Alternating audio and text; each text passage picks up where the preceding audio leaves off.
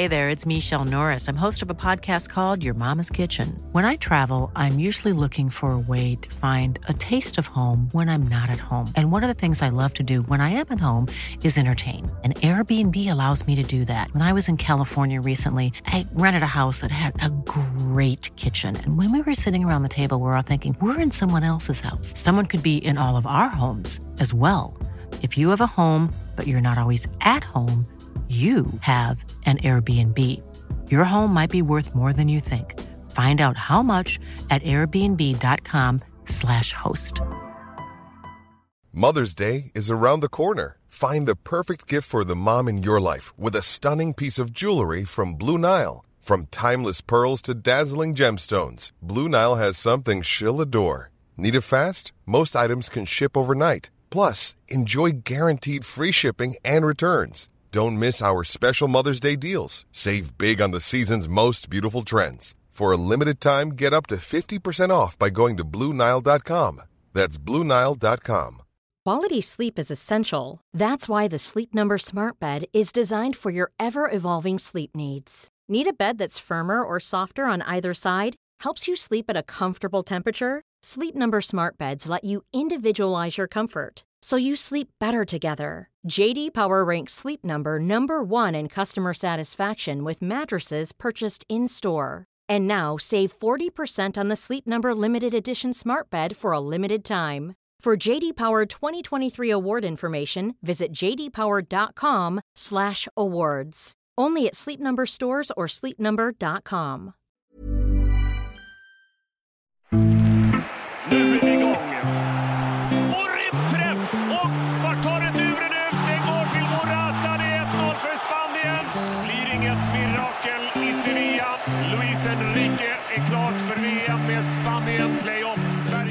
börjar jobbet med att eh, titta på Tjeckien och förbereda oss så bra vi kan såklart fram till den 24 mars. Eh, det är en väldigt stark fotbollsnation och de gjorde bra resultat somras i EM. De slog eh, Holland i åttondelen och åkte ut mot Danmark i kvartsfinalen. Så att återigen, oavsett vilket lag vi hade fått därifrån så hade det blivit tufft och det här kommer att vara tufft också.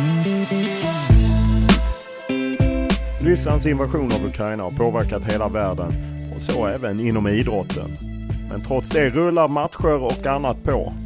Även om situationen kring Sveriges VM-playoff kan ändras ska veckans poddgäst Janne Andersson på onsdag presentera den trupp som först ska försöka ta sig förbi Tjeckien om det ska bli en biljett till VM i Qatar i höst. Och det är ett prekärt läge kring Sveriges trupp där utebliven speltid, skador, avstängningar, svag målform och få utropstecken gör att det finns en hel rad frågetecken kring var det svenska landslaget står.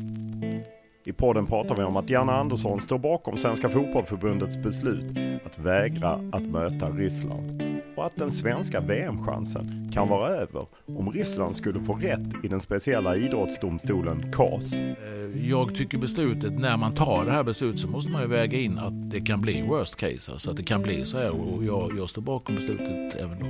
Vi har såklart en diskussion kring olika spelare som kan vara aktuella i kommande playoff och där Anthony Elanga av förståeliga skäl är högaktuell att ta klivet upp i A-landslaget och därmed rata Kamerun och England som landslagsalternativ. Nej, du får se den 16 på onsdag när vi har, när vi har truppsläppet. Men eh, eh, mycket talar väl för att han är med utan att jag tar ut honom idag. Janne Andersson har varit förbundskapten i dryga fem år. Efter att mestadels ha hyllats i början har det gnisslat en hel del under 2021 med tanke på att man åkte ut i EM mot Ukraina och sen inte tog direktplatsen till VM. Oavsett hur det går i VM-playoffet så vill Janne Andersson fortsätta som förbundskapten. Ja, det finns ingen annan tanke i mitt huvud än att jag ska fortsätta som förbundskapten. Jag har kontrakt över sommaren 24 och det finns inget annat eh, utifrån vad vi har presterat hittills om vi skulle bränna av det här. Det vill jag inte ens tänka tanken, men, men det finns inga andra tankar hos mig. Podden är naturligtvis mycket mer än så här. Vi pratar om Jannes förhoppningar att ta ut en hel och frisk Zlatan Ibrahimovic. Att han ser en fortsatt karriär i ett klubblag efter tiden som förbundskapten. Om hans kärlek till handbollslaget Drott som är på väg tillbaka. Om att Sverige kan tvingas använda sig av en mittback som högerback. Och där han också avslöjar det första namnet i truppen. Om hur han ser på kvalmotståndarna Tjeckien och Polen om varför han blev uppåt väggarna av att Polen inte fick någon ny motståndare istället för Ryssland samt varför Sverige inte lyckades bättre i avslutningen av VM-kvalet. Men som vanligt börjar vi podden med en faktaruta.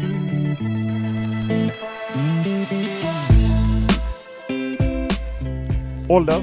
Eh, 59. Bor? På Lidingö. Familj? Jag, hustru, två barn, fyra barnbarn och hund. Utbildning?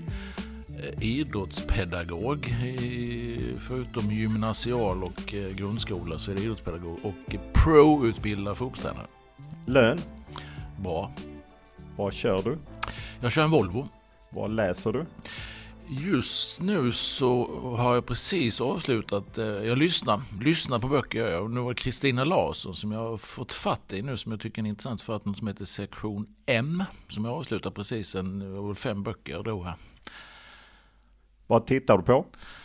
Jag tittar på fotboll. Det är väl det som är det stående så att säga. Sen tittar jag inte så himla, jag tittar inte på serier eller något sånt där annars. Utan det, det räcker med fotboll och så lite nyheter. Vad spelar du på?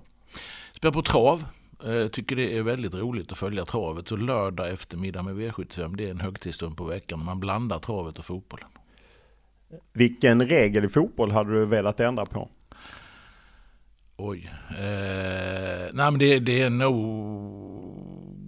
Eh, jag vet inte om jag vill ändra någon regel. Det är hans regler men det, jag vet inte vad jag skulle ändra den till. Den är ju alltid en diskussion. Men eh, för det, den är ju fortfarande inte riktigt klar i mitt huvud alltså. Vem är världens bästa tränare just nu? Ops. Jag, jag är jättedålig på att utse individer och tänka på det sättet. Men de som har nått framgångar, Klopp är ju en intressant typ såklart. Vilken eh, fotboll inspireras du av när du tittar på mycket fotboll? Jag inspireras nog blandat. Därför att jag tycker fotboll har så många dimensioner i sig. Så jag kan inte säga att det är specifikt det ena eller det andra. Eh, jag tycker ju att Spaniens sätt att spela fotboll, vi har ju lärt oss möta Spanien. Det vill säga att de, de klarar av att ha mycket boll och är så oerhört skickliga i sin återerövring. Det är, ju, det är nog så som väldigt många skulle vilja spela i alla fall om man hade spelarmaterialet för det. Vad har du slipat mest på under din tränarkarriär? Det är nog mitt ledarskap. Eh, jag har lärt mig mer och mer om hur människor fungerar tror jag och blivit mer och mer avslappnad i mitt ledarskap. Där jag tidigare hade ett väldigt stort kontrollbehov och gärna ville göra allting själv så har jag blivit mycket, mycket bättre på att delegera och eh, på så sätt få, hoppas jag att jag får människor i min omgivning att växa på ett annat sätt än förr. Om du tittar på tränare eller ledare, chefer, vilken egenskap kan du bli lite avundsjuk på? Eh, alltså jag, tror inte, jag, ser inte, jag funderar nog inte så. För att jag tror man ska vara, man ska lära känna sig själv och vara den man är. Eh, men generellt sett så tycker jag att man ska vara prestigelös. Alltså ledare som är prestigelösa tror jag är bra. De, de, eh, och det hoppas, att, jag hoppas jag att jag själv upplevs som också faktiskt. Om du tvingas välja ett nytt yrke, vad blir det? Då blir det nog fotbollstränare igen. Det har blivit. I min ungdom så hade jag funderingar både på att läsa juridik och ekonomi och jobbar ju ett antal år med ekonomi i Halmstad bollklubb parallellt med att jag var tränare. Och sånt där. Men eh, skulle det varit något akademiskt hade det blivit juridik eller ekonomi. Men det här, jag hade nog blivit landat som fotbollstränare ändå. Vilken är din största extravagans? Extravagans, vad unnar mig för någonting? Ja, det är nog det jag var inne på innan. Jag, jag, jag spelar på trav. Nu är det inte så att jag spelar massvis på trav, men jag lägger några hundralappar varje lördag och hör någon kompis av sig och vill spela ett system så hänger jag på. Det är roligt. Jag måste peta in en följdfråga. Hur, eh, vad är det största du har vunnit? Alltså vi vann faktiskt, på, det var på Stryktip så många år sedan, fyra stycken i Halmstad som vann 100 000 var. Eh, vi fyra ledare som jobbade ihop. Så det, då var vi 100 000, det var mycket pengar. Vem är din närmaste vän och varför? Min närmaste vän är min fru Ulrika. Det är ju så man, man lever ihop eh, som vi har gjort i så många år. Gått igenom både med och motgångar och har gemensamma barn och värderingar och så vidare. Så, så blir det liksom en vänskap och en så här, grundkärlek på något sätt. Hur är du som bilförare? Jag är jag är bra men jag kan bli lätt irriterad och leka så att jag, blir, jag börjar bli som en gammal gubbe. Jag klagar på allt och alla. Men jag har ju väldigt svårt i trafiken när man inte, det är ungefär som i livet jag övrigt på men när man inte visar varandra respekt. Det här man, man liksom stannar och sänker farten vid ett övergångsställe för att släppa över någon och då släpar de sig över. Liksom kan inte öka steglen eller slänga upp en näve och tacka. Och då, det, det, det retar mig när jag kör bil, det kan jag säga. Så att jag, jag är nog blandad som bilförare. Om vi tar bort eh, jobbet fotbollstränare, vad är du riktigt bra på? Nej, vad är jag bra på? Jag är nog ganska snäll. Jag är en ganska snäll människa som bryr mig om andra på. Det är nog någonting jag är bra på. Men att göra någonting så... Jag, jag är ju inte bra jag är väldigt ohändig. Jag, är väldigt, eh, jag har ju liksom inga intressen annat så, sådär. så jag gör ju ingenting annat egentligen. Så att, men jag försöker vara snäll och omtänksam.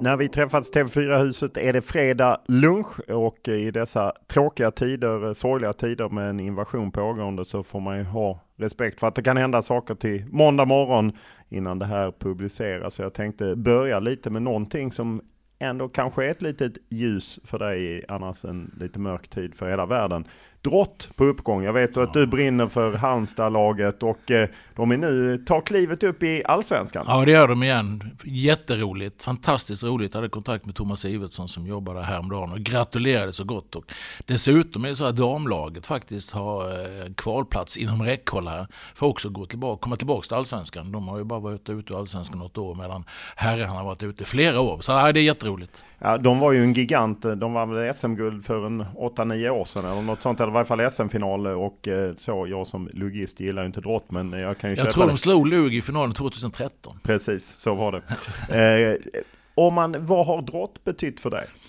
Nej, men det är ganska mycket faktiskt. För att jag, eh, framförallt är det ju Benga Johansson då som var förbundskapten eh, under de här åren. Innan han blev förbundskapten 88 så tränade han ju Drott ett antal år. Och då hade jag honom som gympalärare och följde Drott väldigt nära. Och åkte faktiskt och följde en hel del bortamatcher också. Många av mina kompisar spelade handboll och blev, blev bra handbollsspelare. Den bästa blev Ola Lindgren som jag spelade fotboll Men även, jag tror jag har spelat med en fem, sex killar i, i Alet, då, min, min moderklubb, fotbollsklubb, som sen blev svenska mästare i handboll faktiskt med ett gäng där. Så att jag har följt dem nära i, i många år. Men det är ju Bengan framförallt och hans ledarskap och hans sätt att, att vara. Bengt som fyller 80 framåt sommaren här nu. Hur eh, följer du Drott idag? Jag följer dem genom att jag läser Hallandsposten och tittar när jag kan. Och nu, det kan vara så att det blir en kvalmatch här uppe i Märsta den 2-3 april för tjejerna. Och då ska jag dit. Jag, jag har varit och tittat när herrarna har ju inte varit så högt upp som de har mött Stockholmslag de senaste åren. Men då har jag fått titta när jag varit hemma i Halmstad. Och så jag, jag försöker se dem när jag kan och det är jätteroligt. Vad lär man sig av eh, sporten handboll när man är fotbollstränare? Jag vet inte om man lär sig så mycket för det, det, det, är så oerhört mer, vad ska man säga, slutet spel. I och med att man spelar med händerna är det lättare att kontrollera en boll med händerna än med fötterna. Och eh, färre spelare, mindre yta och så vidare. Däremot tycker jag handbollens utveckling som sport har ju varit jättefascinerande genom åren. Och eh, tycker det oavsett om det är killar eller tjejer så tycker jag det är jätteroligt att se. Alltså tempot i spelet har utvecklats enormt. Eh, jag vet ju att du ser mycket fotboll via jobbet. Hur ofta följer du annan sport och, och vad betyder det för dig? Nej, men jag är allätare. Jag är allätare. Jag är svenska med i, om det är OS eller vilka grenar det är så följer jag det. Och skidor är jag väl som många andra. Man, den här vinterstudion har, ju, har man ju följt genom alla år. TVn är ju på där hemma på helgen och sen är det om det är skidskytte eller längd här på vintern så är det trevligt att sätta sig och titta. Så att jag, jag försöker nog, eller jag, försöker, jag följer naturligt annan idrott och prioriterar. Om jag sa innan att jag tittar, jag följer inte serier och sånt där men jag följer om det är idrott på TV. Det är ju som sagt eh, tuffa tider. Hur upplever du den här tiden som fotbollstränare efter Rysslands invasion eh, eh, av Ukraina?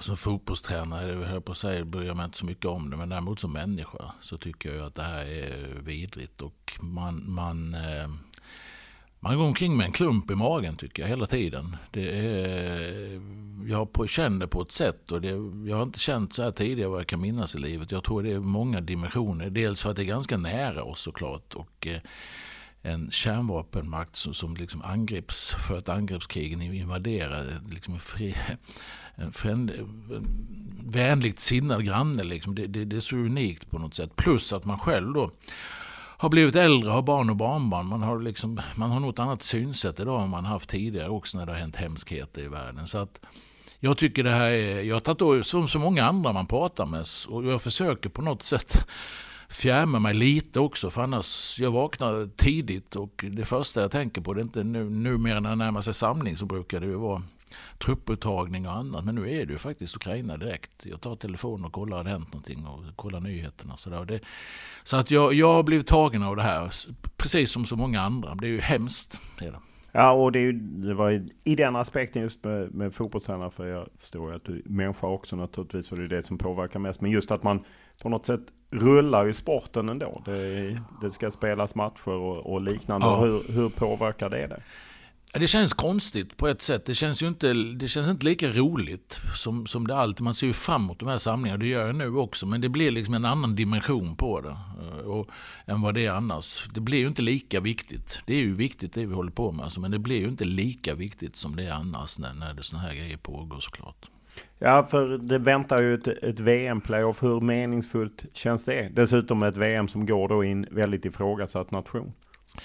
Ja, det blir ju dimensioner på det som blir för mig då som är sportsligt ansvar och liksom jobbar med sportsliga frågorna och är, liksom håller på med spelet fotboll. Så blir ju de här vid sidan om grejerna, jag brukar säga det, det finns alltid med ett brus och som förbundskapten så finns det alltid brus. Men det finns det även som klubbtränare grejer att hantera vid sidan om och det händer grejer i omvärlden och vi, vi är en del av omvärlden. Och fotbollen definitivt, men även idrotten stort, det är en stor del av vårt samhälle idag. För väldigt många betyder det väldigt mycket för många människor. Så alltså, vi, vi, är ju, vi är ju interaktiva på det sättet med så många andra. Och då, då blir det ju klart, när det är, det är ska som, som vi då pratar om Eh, som ständigt och förhoppningsvis vi får prata om resten av året. För det skulle betyda att vi åker dit, så att säga, att vi har kvalificerat oss. Men, som är en dimension på det. Och så nu det här då. Eh, och som då direkt påverkar vår playoff med Ryssland. Som, som förbundet väldigt snabbt tog ställning att man inte vill spela mot Ryssland i en eventuell playoff-match och Tjeckien och Polen också. Så att det, det påverkade rent konkret sportsligt men, men framförallt så blev det ju det blev många tankar kring mycket annat än det man brukar tänka. Går det bara att vara sportsligt inriktad. För att när jag frågade dig som fotbollstränare så var du noga med att poängtera att du var människa. Mm. Eh, och sen så när jag tog upp det här med det här så på, jag håller på med det sportsliga. Går det ens? Nej, nej. Nej, jag försöker jag förklara det kanske lite dåligt, men det går inte idag. Utan det, det hänger ihop alltså. Det hänger ihop. Men det viktiga tycker jag ändå i min roll, det är ju att jag, det, vi har ju olika roller och på olika sätt. Och, och, det finns vissa som hanterar de politiska frågorna och andra som, får, som ligger på deras bord. Frågorna ligger inte på mitt bord, men jag kan liksom inte bortse från dem utan jag måste ha en uppfattning och jag måste vara med och påverka även där såklart. Det jag kan.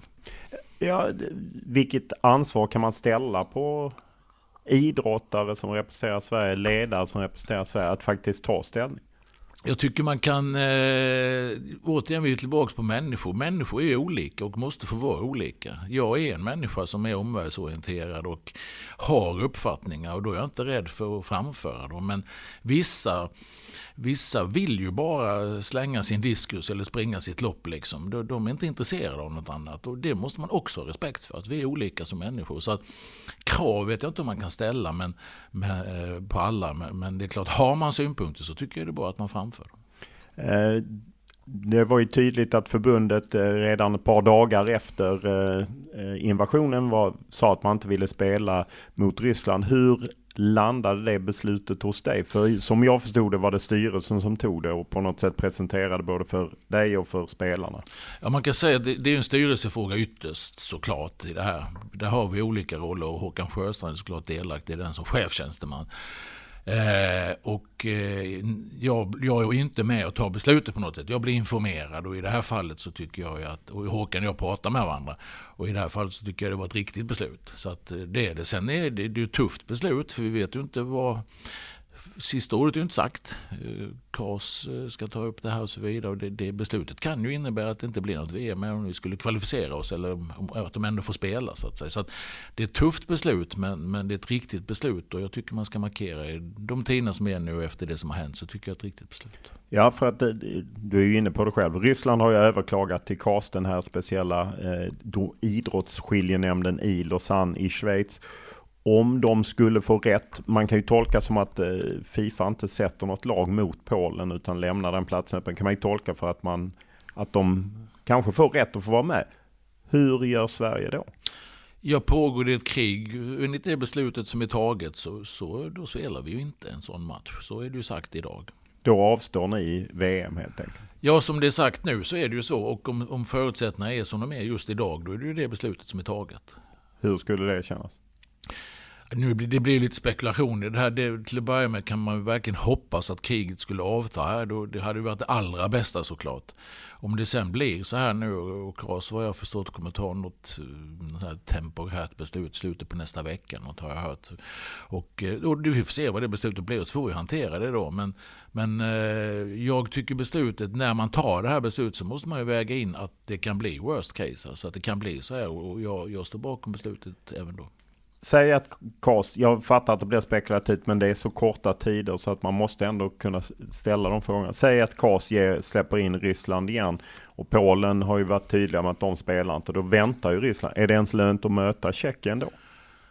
Nej, om det skulle vara så, så, så, så nu spekulerar vi, det har jag inte ens tänkt på faktiskt. Men, men, det känns ju inte speciellt meningsfullt ur det perspektivet. Men att få en landskamp hemma på Friends, det, det hade väl varit bra i sitt Men det, det mister ju sin mening på något sätt, det gör det. Så att jag, jag, du hör jag svamlar, jag, jag har inte funderat så mycket på det, eller alls. Eh, om man eh, ser på hela den här, eh, ja, de här turerna.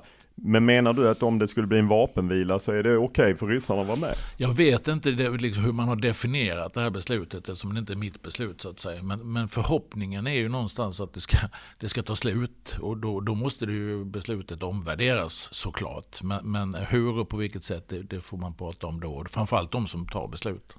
Eh, ni har ju på förbundet har ju varit kritiska till att Polen inte fick en, en motståndare och, och under de år jag följt dig som förbundskapten har du alltid varit tydlig med att liksom lägga inte energi på det man inte kan påverka. Och det är inte, jag menar, varför bråka om en eventuell andra match? Ni måste ju slå Tjeckien först. Hur, hur, hur tänkte ni? Jag tänkte så här att uh, ur ett sportsligt perspektiv så tycker jag det är väldigt noga med att man, det ska vara rättvist. Fast det pågår ett krig. Ja, men det pågår ett krig. Men vi måste kunna köra två spår och två tankar samtidigt i den här världen. Kriget är som det och det har vi pratat om och det kan vi prata mer om för det, det är hemskt. Ja. Men vi ska ju spela ett playoff och förutsättningarna för playoffet var ju 12 lag, tre grupper med fyra eller varje, semifinal och final. Och att man då ändrar, de förutsättningarna ändras på grund av det här. Då finns det ju vägar att se till att funka ändå. Det enklaste, normalt sett om ett lag blir uteslutet, det är att man, man tar väck deras poäng och så räknar man om tabellen och så blir det ett nytt lag från den gruppen som ska in. Eller så skulle man ta trean direkt. Eller om man inte vill ha in ett fjärde lag, ja då skulle det kanske vara en enkelserie med oss tre. Så det här beslutet, jag uttryckte det så här, det är uppåt väggarna. Tyvärr är det inte första gången Fifa fattar den typen av beslut. Men ja, nästa mening sa jag, det får vi förhålla oss till det och nu ska vi spela. Vi måste ändå spela två matcher för så var det sagt från början. Så jag såg faktiskt medan jag satt och väntade på det här utanför någon tidning där det stod att jag rasar emot någonting. Ja, jag säger att beslutet är uppåt väggarna och det, och, och det står jag fast vid för jag tycker inte det är ett bra beslut. Men jag rasar inte så hemskt. Vi behöver vinna två matcher i alla fall och det är det vi ska fokusera på. Eh, om man ser till hela den här eh, att idrotten på något sätt är ju nära de här länderna har ju varit länge och man har inte markerat. Eh, hur ser du på att man plötsligt nu markerar? Är, är det denna gränsen som gäller? Jag tycker det är svårt att säga. Jag har ju pratat innan om det här, liksom, hur, i vilka sammanhang man ska markera på olika sätt. Prata om saker och ting och tala om vad man tänker och tycker, det tycker jag är en sak att göra markeringar som jag sagt tidigare kring matcher, det har jag varit mer tveksam till. Jag, jag, jag har inte varit så säker på att det är rätt att göra det. Just att göra manifestationer kring matcher. För tyvärr finns det ju så mycket skit i vår värld så att det finns mycket att manifestera mot. Men här är väl en gräns på något sätt som är överskriden. Även i det fallet kan jag tycka.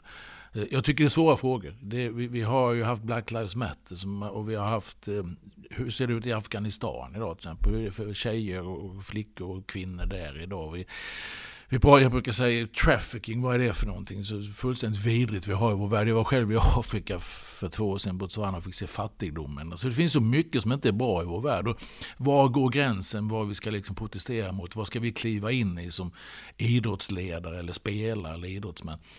och, och ta ställning. Vi, vi, ska ta ställning, men, men ska vi göra det, när ska vi göra det i samband med match? Ska vi göra det i andra sammanhang? Och det här tycker jag är, det är inte självklara diskussioner. För det finns ju faktiskt, om vi tar upp all skit som finns, så kan det ju faktiskt vara så, inte i det här fallet med kriget, men i många andra, att det är ju inte självklart att alla tycker likadant. Faktiskt. Det är ett helt fotbollslag, det är en hel fotbollstrupp. Och ska man då börja fundera på vilka spelare man tar ut utifrån uppfattningarna de har utifrån den politiska sidan. Utan jag är fotbollstränare, jag vill ägna mig åt det sportsliga så mycket det går. Sen får vi hantera omvärlden. Och I det här fallet nu med kriget så tror jag vi är överens allihop såklart att det här, det här måste vi markera mot.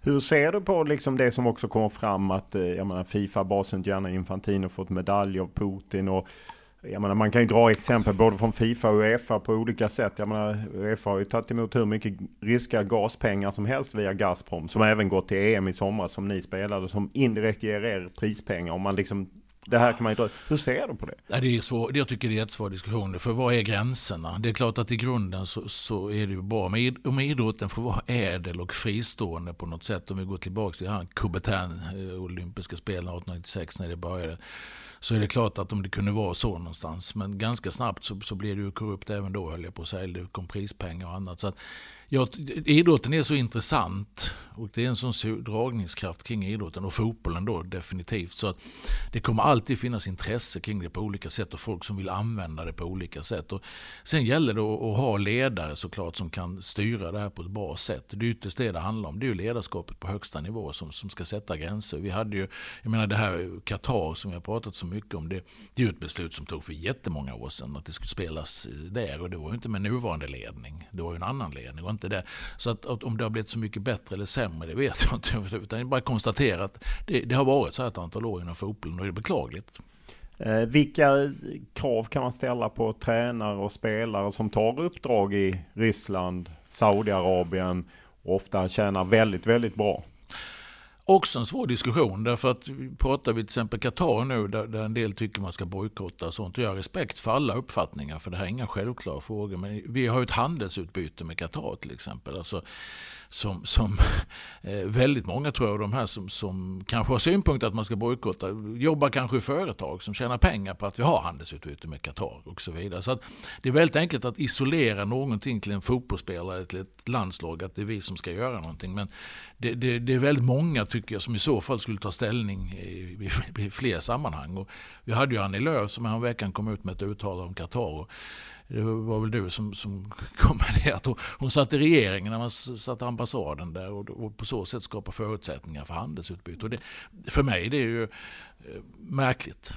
Det var ju, i pressmeddelandet skrev man ju att man skulle ta del av den expansiva katariska marknaden. Så att det var ju väldigt uppenbart. Nej, det, jag håller med om att just det var märkligt. Eh, om man eh, ser till om du hade fått anbud och bli tränare i Saudiarabien eller Qatar eller något sådant land. Hur hade du vägt det? För det brukar ju vara många nollor på de kontrakten. Ja, det får man se när och var och hur det skulle vara i så fall. Jag, vill inte uttala mig kategoriskt i någon riktning. Men du tackar inte nej direkt, säger att ni respekterar inte mänskliga rättigheter? Nej, det beror på vilket land och när och hur och det är inte aktuellt nu heller. Eh, det finns ju spelare som eh, har lämnat Ryssland, bland annat Viktor Claesson som ju varit med mycket i landslaget, även Jordan Larsson. Hur, vilken kontakt har du haft med honom?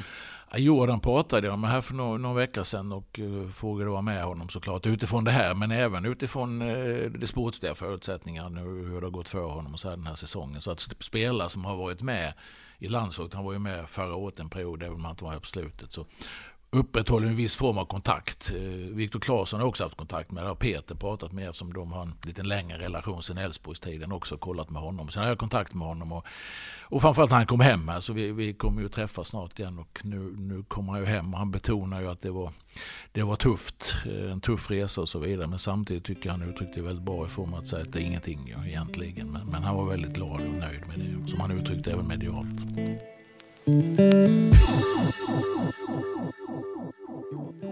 Looking for Alanga. Alanga! Fantastic! Manchester United a level. Anthony Alanga's dream story continues.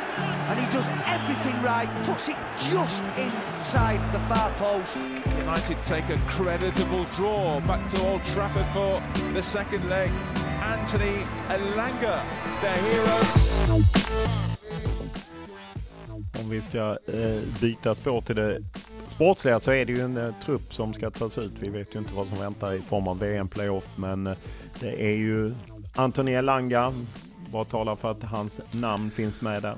Ja, det är ju att han är en väldigt bra fotbollsspelare. Alltså, han har ju haft en jättefin utveckling och har bra egenskaper i sin snabbhet och, en bra avslutare. Eh, spelar ju nu United till och från och eh, det är klart, gör man det då är man ju absolut aktuell för en svensk A-landslagstrupp. Så att eh, han, eh, han kan vara högaktuell. Varför skulle du inte ta med honom?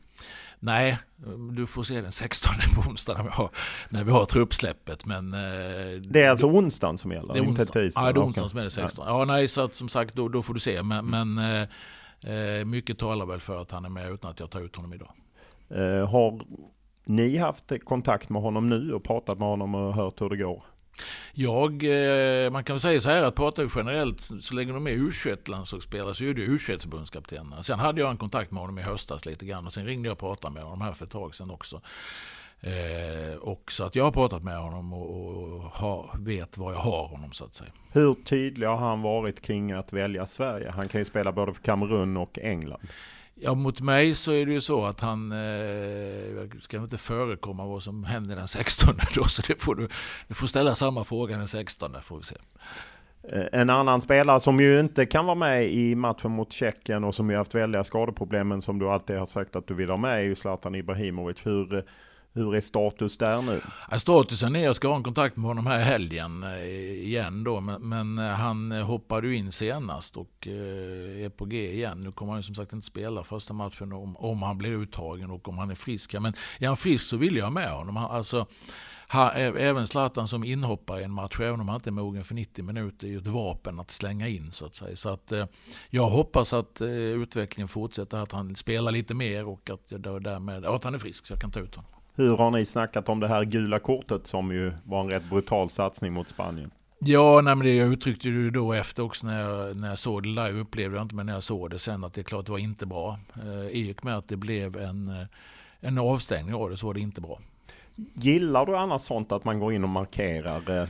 Eh, eller hur, hur, ser du på att man går in och markerar? Det är ju lite sån liksom eh, Philadelphia Flyers eh, NHL-stil. Ja, Phil Esposito. Ja, han spelar i andra lag. Jag tror han det? Ja. ja. Dave Schultz var han som spelade i Philadelphia ja, Flyers. Men eh, nej, Alltså man, fotboll är mycket känslor och det, känslan måste få finnas med. Och någonstans Zlatans egen förklaring på det här, det var ju eh, som han sa också att det var i någon intervju där att det var någon som grossade på någon av de andra spelarna och då, då ville han markera. Liksom. Och någonstans så, så, kan jag väl gilla det i grunden. Liksom. Men leder det till en avstängning så är det ju inte bra. Det, så kan man väl sammanfatta det.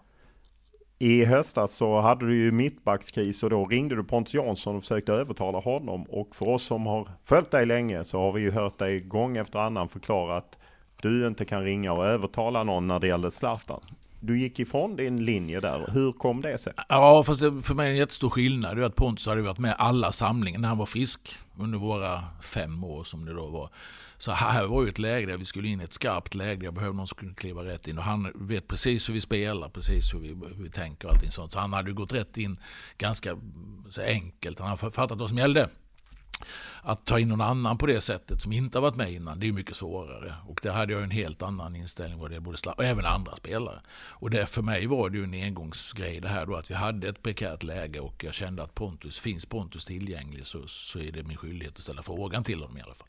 Det är ju minst sagt lika prekärt läge nu skulle jag säga. Eh, hur har du gjort med Pontus Jansson denna gång? Nej, jag tycker inte det är så prekärt läge nu. Utan vi har ju våra mittbackar som har varit med här en hel del nu. Jocke Nilsson gjorde det bra i höstas. Vi spelar Marcus Danielsson.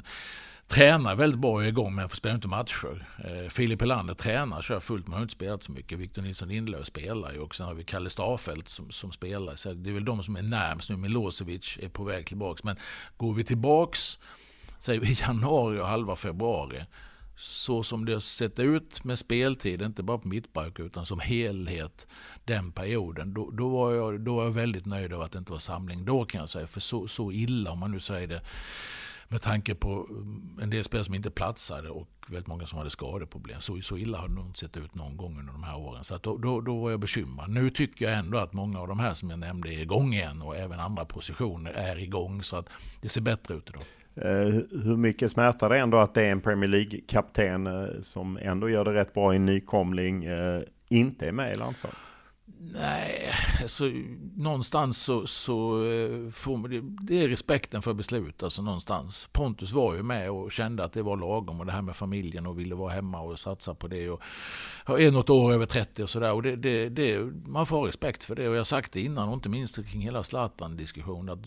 Ska man vara med, alltså spelar man på högsta nivå på klubbnivå och så kommer de här landslagsbreaken, kommer ju, då får du lite an, återhämtning. Du kanske till och med, jag vet i klubblag, du kan få ledigt ett par, tre dagar och så vidare. Vara med familjen, du kan återhämta dig på ett bra sätt. Är du med i landslaget, ja då åker du verkligen en samling där det kanske är nästan i vissa fall är ännu mer under luppen, ännu högre tryck än annars. Och är du inte 100% motiverad på alla sätt, då, då, då, ska du inte liksom vara med. Och då, det är det också mitt övertalningsresonemang bygger på, att det, det måste komma inifrån. Du säger att det ljusnat lite och eh, för landslagstruppen. Eh, och jag tänkte man skulle titta på den eh, elva som man ändå kan plocka ut. Robin Olsen, han har inte stått en match sen Sverige förlorade mot Spanien. Stämmer. Hur ser du på det? jag kan bara konstatera att vad gäller Robin är jag väldigt lugn och trygg. Han har varit hel en längre period. Han fick ju en skada i den matchen faktiskt som var ganska efterhängsen. Men då har han varit hel och frisk och stor. Och Robin är jag väldigt, väldigt trygg med att han, det har varit liknande de här senaste åren och han har aldrig gjort mig besviken. Så att, eh, där är jag ändå trygg. Mikael Lustig har ju lagt av, Emil Kraft avstängd. Hur ser du på högerbacken? Ja, det är väl en, man kan väl säga att jag har några grejer kvar att lösa i huvudet här och det är väl en av de grejerna som jag håller på att fundera på. Så det, det, det får vi helt enkelt se. Och jag, jag, jag brukar göra så att jag bollar med olika alternativ och det är jag Peter Wettergren såklart som pratar mycket om det här. Men, men, sen så först när vi liksom är framme nu efter helgen här när alla har spelat, vilka hela och friska så, så, så samlar jag ihop det inför trupputtagningen. Så att jag är inte riktigt klar i huvudet ännu. Du lurade ju min kollega någon gång, Andreas Sundberg, att Marcus Danielsson kunde gå ut till höger, vilket han ju har, faktiskt har gjort. Du ja, kanske ja. inte bara lurade honom, jag är lite elak nu. Men, eh, och även Victor Nilsson Lindelöf har vi sett spela United till höger. Vad talar för en sån lösning? Det är inte omöjligt att det kan vara en sån lösning. Eh, för att eh, Victor har ju spelat ju nyligen högerback och är högerback från början. Han kom in i landslaget sen på, på U21. Sådär. Men men eh, det är väl ett alternativ. Vi har ju spelare som har varit med i ytterback. Annars Daniel Sundgren har varit med och Mattias Johansson har varit med bakom. Marcus Danielsson har spelat där. Och det, det, finns olika varianter i det här som gör att jag inte riktigt har satt ner fötterna ännu hur jag vill ha det. Men det är väl de alternativen som, som är närmst idag. Vad känner du kring Victor Nilsson Lindelöf? Victor gör ju det generellt sett tycker jag bra. Sen, sen eh, även solen har ju fläckar. Att det kan ske någon liten miss här och var. Men det är ju som jag sagt innan att sker det en miss i Manchester United så är den, den blir väldigt stor. Eh, så att man bedöms hela tiden på ett sätt som man kanske inte gör i något annat klubblag. Så att, men totalt sett så är ju Victor en väldigt stabil och det är ju samma där i landslaget. Eh, så är han ju alltid väldigt, väldigt bra. Marcus Danielsson, du säger att han tränar bra. Eh, och innan dess lite kinesisk liga när de åkte ut. Kan man ha det i ett VM-playoff? Ja, eh, jag hoppas ju det. Jag ska ju ta ut honom i truppen, det kan jag ju avslöja. Sen får vi se. Alltså det, det är ju det är en konkurrenssituation och det får man ju ställa mot vartannat, de egenskaperna man har. Men, men det, det, är värre om man tar in spelare till en samling som kommer i skadad höll jag på att säga. Inte, har du bara tränat hyfsat så är du igång. Är du ute på Kaknäs och kollar in? Och nu tränar de på TD2 förvisso. Men... Ja, nej jag har inte varit ute. Jag, är, jag cyklar förbi Kaknäs ibland. Så är, tränar de så tittar jag men de har inte gjort det nu. Så nej jag, jag tror de är på TD2 faktiskt. Jag har inte sett men jag har faktiskt inte, vi har inte varit och sett Djurgården nu. Vi har hälsat på nio klubbar faktiskt. Allsvenska klubbar, Wettergren och jag här under januari, februari. Så att vi har varit ute men Stockholmsklubbarna har vi hälsat på innan så men de har inte tagit den här vevan. Eh, och vad är bilden av Joakim Nilsson i Bielefeld som ju var den som spelade på slutet? Ja, han gör det bra. Han, det är samma där. I vårt sätt att spela i landslaget så gör han det väldigt bra. Alltså, Jocke har, tycker jag har vuxit mycket sedan han kom till Tyskland och eh, är en gedigen mittback idag som passar väl in i hur vi vill spela. Så att han, där känner jag också, jag, eh, vi, om vi tittar tillbaka så har vi pratat mittbackskris några gånger innan och, och det har det ju varit, får jag erkänna också, även om jag kanske inte använder ordet kris på det sättet. Men, men visst har det varit en problematik, men det har ju gjort till exempel att en spelare som Jocke Nilsson och Marcus Danielsson, de har kommit in nu. Tittar vi mina första år så var det ju, det var ju Granen och Victor Nilsson Lindelöf och de gjorde det jättebra. Och då fick Pontus Jansson och Helander står på tillväxt bakom. Och, men nu tittar vi Helander, han har varit inne och spelat. Han har gjort det jättebra i mars förra året inför EM till exempel. Marcus Danielsson har gjort det bra, Jocke Nilsson har gjort det bra, Viktor. Så att jag, jag, känner att vi, vi har en bra mittbacksbesättning idag, det har vi.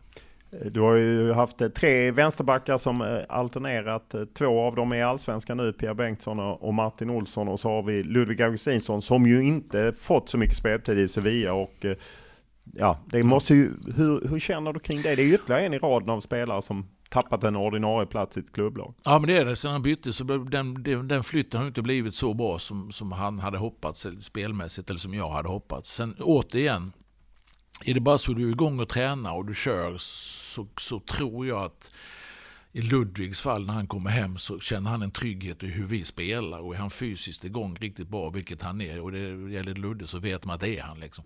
För det kan vara så här ibland spelar man inte så mycket och man, eller man har kommit från en skadeperiod men ändå kommit in och rehabat rätt mycket så kan man nästan vara i bättre fysisk form för man tränar kanske ännu hårdare än om man spelar matcher på något sätt för det blir så mycket fokus på matcherna. Så att vad det gäller Ludde är jag ändå trygg att han kan komma in och prestera utifrån det. Men jag hade ju såklart önskat definitivt att han spelade fler matcher. Det hade ju varit mycket bättre. Men, men eh, tillräckligt bra absolut ändå. Nu har jag ju tagit ut en startelva som ja. jag tror eh, och då är det Viktor Claesson till höger som ju inte spelat några ligamatcher eftersom eh, hans lags match blev inställd i samband med kriget och sen har han åkt hem och tränat med IFK Värnamo nu. Hur, hur ser du kring honom? Nej, pratar vi även kring Viktor så, så, kan man ju säga att om, om det är någon som har haft en bra försäsong så är det ju Viktor jämfört med en del andra som inte i januari, februari så var han bra igång. Utan det är först nu på slutet som han inte, så där är jag inte heller speciellt bekymrad. Utan han, han är en av de som kommer vara bäst förberedd när han väl kommer. Det, det är jag övertygad om. Centralt på mittfältet Kristoffer Olsson som ju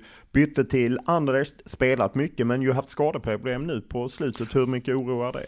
Ja, skade, ja, han har haft skadeproblematik och nu på slutet har han bara fått hoppa in lite matcher. Det, det är ju inte bra såklart. Det är ju samma där. Jag vill ju gärna att de ska spela. Eh, så att eh, Koffe, ja, hoppas att han får några bra matcher på slutet. Det är ju många som eh, på något sätt saknat den Kristoffer Olsson som var kanske lite tidigare, EM-kvalet liknar att han var starkare då. Hur, vad är din bild av honom? Min bild är väl att han eh, hade ett större självförtroende. Tyckte jag efter, för ett par år sedan. Och sen så har det varit lite skadligt ut och in i laget så där som gjort. Och lite olika, när han spelade Kassan där så fick han spela lite olika positioner som gjorde att jag tyckte han tappade lite självförtroende. Koffe, den Koffe som som vill ha boll och som kan trä in bollar och vända med boll och, och, och hitta lösningar. Där har han ju lite egenskaper som inte så många andra centrala fältare svenska har. Och de egenskaperna de vill jag gärna att han ska ha med sig in i landslaget. Men jag tror det kan vara mycket en självförtroendefråga för honom att, att eh, inte behöva lyckas i vardagen för att få med sig det in i landslaget också. Hur får man in självförtroendet till en spelare? Det är tre, fyra dagar till en VM-playoff. Ja.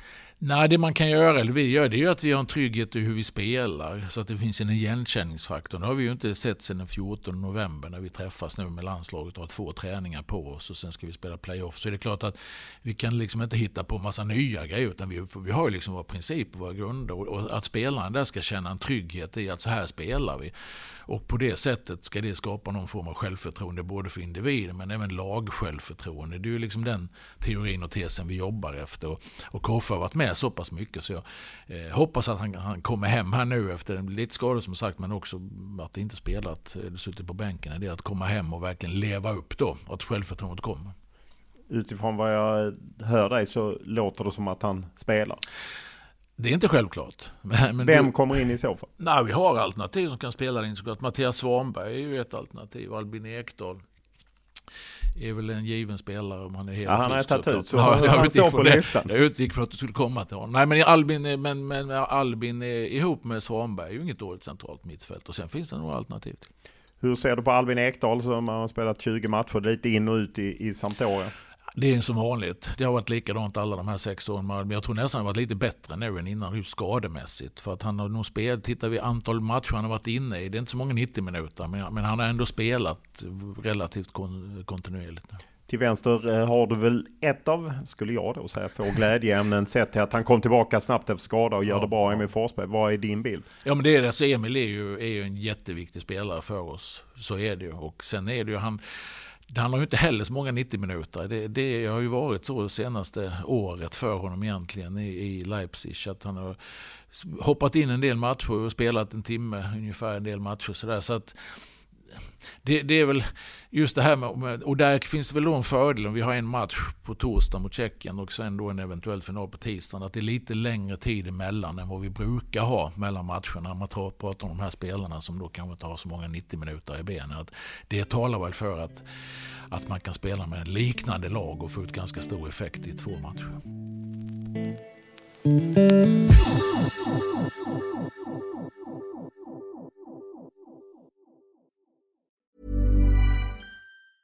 There's never been a faster or easier way to start your weight loss journey than with PlushCare. PlushCare accepts most insurance plans and gives you online access to board-certified physicians who can prescribe FDA-approved weight loss medications like Wigovi and Zepbound for those who qualify. Take charge of your health and speak with a board-certified physician about a weight loss plan that's right for you. Get started today at plushcare.com slash weight loss. That's plushcare.com slash weight loss. plushcare.com slash weight loss.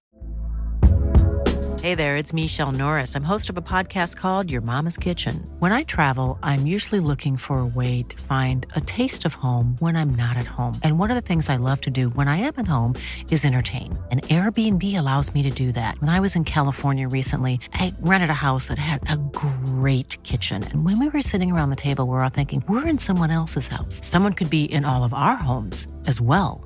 If you have a home, but you're not always at home, you have an Airbnb. Your home might be worth more than you think. Find out how much at airbnb.com/slash host. Quality sleep is essential. That's why the Sleep Number Smart Bed is designed for your ever evolving sleep needs. Need a bed that's firmer or softer on either side? Helps you sleep at a comfortable temperature? Sleep Number Smart Beds let you individualize your comfort so you sleep better together. JD Power ranks Sleep Number number 1 in customer satisfaction with mattresses purchased in-store. And now save 40% on the Sleep Number limited edition Smart Bed for a limited time. For JD Power 2023 award information, visit jdpower.com/awards. Only at Sleep Number stores or sleepnumber.com.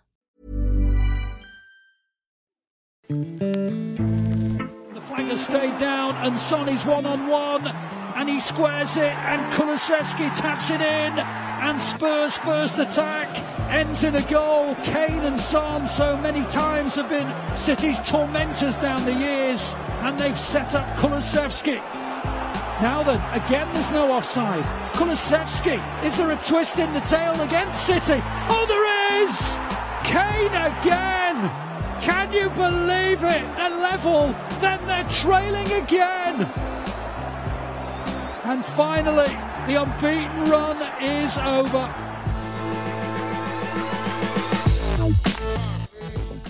Om vi flyttar upp i, i ditt tvåmannaanfall så har vi ytterligare ett glädjeämne. Hur mycket jublade du ute på Lidingö när eh, Dejan Kulusevski bytte Juventus till Tottenham? Ja, det blev ju väldigt bra. Det har blivit jättebra. Fantastiskt roligt för, för Dejan. Och han har ju så mycket i sig och nu, nu får det komma fram.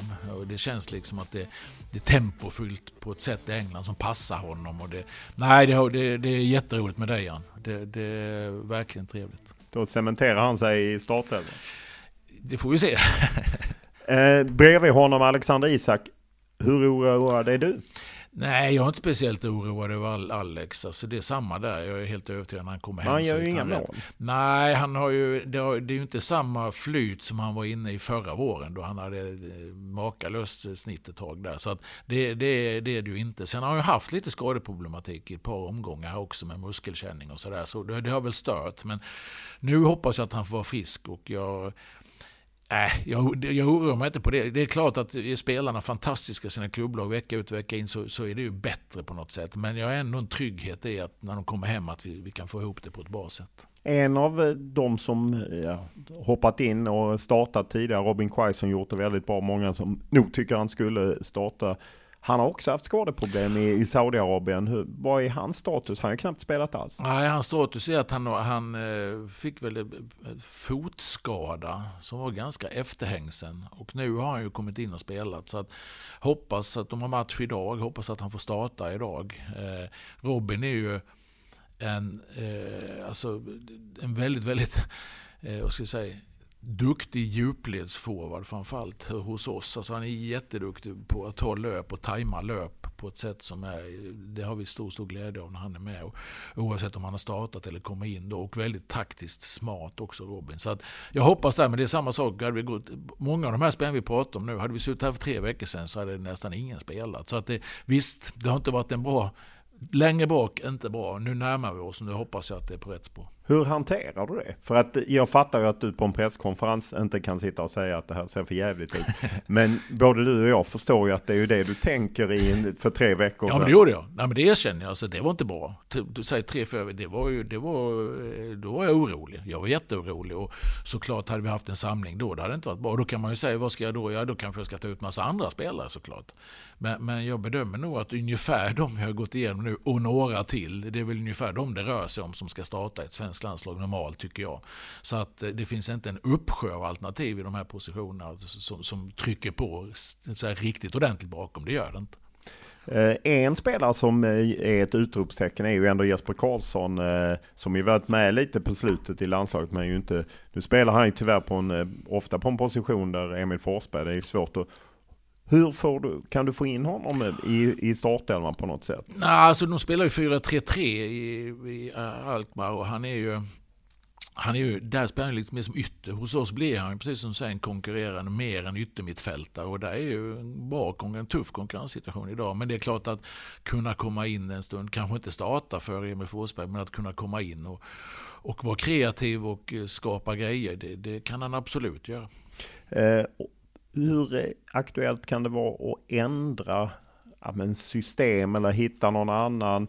Jag vet att då får man ofta det är bara en lek med siffror och så, men det är det ju inte för sen ibland kan det ju vara uppställning. Ni har ju väldigt tydligt 4-4-2 väl i försvar och 3-5-2 i anfall. Eh, där ofta Ludde Augustin som går fram. Hur, vad talar för att ni skulle gå ifrån det här i de här matcherna? Nej, alltså inte gå ifrån grunden. Man kan ju säga precis som du säger, om man tittar generellt på oss så är vårt 4-4-2 försvarsspel där, där, säger, där är vi ganska övertygade om att det är en framgångsfaktor. Därför att pratar vi till exempel Spanien, vi möter dem, så håller de på med sina rotationer. De flyttar runt och de vill skapa ytor. De möter väldigt ofta lag som är markeringsinriktade och på så sätt skapar de ytor. Men vårt försvarsspel där gör att vi kan, tänker vi yta, vi tänker mer spelare och boll och så, istället för att springa och jaga motståndare. Men vi har även justerat i det. Till exempel Spanien senast så spelade vi 4-4-1-1 försvarsmässigt där vi la Dejan på Busquets för att låsa honom lite. Så det finns lite flexibilitet i det här. Men själva grunden med ett positionsförsvar, det, det är vi övertygade om att det, det, det, är liksom, det är rätt i ett svenskt landslag som det sett ut nu. Anfallsmässigt, så precis som du säger så brukar det vara 3-5-2 där vi trycker, där vi trycker eh, Ludde eller vänsterbacken då, som det har varit. Men Eh, det kan ju också vara ett, ett beroende på spelarnas egenskaper så kan det vara lite annorlunda. Och spela motstånd till exempel med en var väldigt tydligt och vi har ganska mycket boll. Då har vi faktiskt spelat 2-4, 2-2 till och med där vi har tryckt in både Emil Forsberg på vänsterkanten och om det har varit Dejan eller Viktor Claesson till höger. Så vi har variationer i det här. Lite beroende på spelartyper, lite beroende på hur motståndaren spelar. Så vårt anfallsspel har en större flexibilitet på det sättet utifrån. För anfallsspel handlar ju väldigt mycket om samhandling och att utnyttja spel spelarnas egenskaper på ett annat sätt. Och där, där blir det en större variation. Men ska man säga någon så en grund så är det 3-5-2 precis som du säger utifrån det sättet. Men det kan också vara 3-5-2 där vi har tryckt högersidan ibland, och behåller vänstersidan. Lite, lite variation i det beroende på motstånd och vilka spelare vi ställer upp. Kan man säga nu till exempel om vi skulle spela med om vi skulle spela med en mittback som högerback så blir det inte så dramatiskt utifrån det här resonemanget. För att då, om vi säger att vi trycker vänstersidan, då blir ju alltså vår högerback blir ju höger mittback i en trea i speluppbyggnaden och i balansen när vi anfaller. Vilket gör att det är ingen större skillnad mot vad de är vana vid. Så att säga. Skillnaden blir i försvarsspelet där de hamnar ute på kanten, mer man-man och så vidare. Men å andra sidan om du får en mittback som kanske är bra på huvudet så kan du få en spelare till i boxen eh, och inlägg från andra kanten. Eh, där då till exempel Tjeckien är väldigt mycket, de söker sina inlägg och är kraftfulla, kommer in med mycket folk. Har en huvud, bra huvudspelare till inne i boxen vid försvaret kan vara bra. Det talar för att spela med en mittback som högerback. Men, så det, det är väldigt mycket, det är bara anledningen till att jag säger det, det är ett, det är ett, liksom ett exempel hur man resonerar. Hur, hur ser motståndarna ut? Vilka spelare har vi tillgängliga? Hur kan vi få till det här för att få störst effekt? Varför krångla när det finns bearnaise? Varför ska man börja greja med den? Det är som när det finns kaffe. Varför ska du börja med latte och sån här jävla skit? Det finns kaffe. Och så är det samma med öl. Om det finns vanlig ljus fatöl. IPA och sånt där skit serverar de. Det ska vara som det alltid har varit.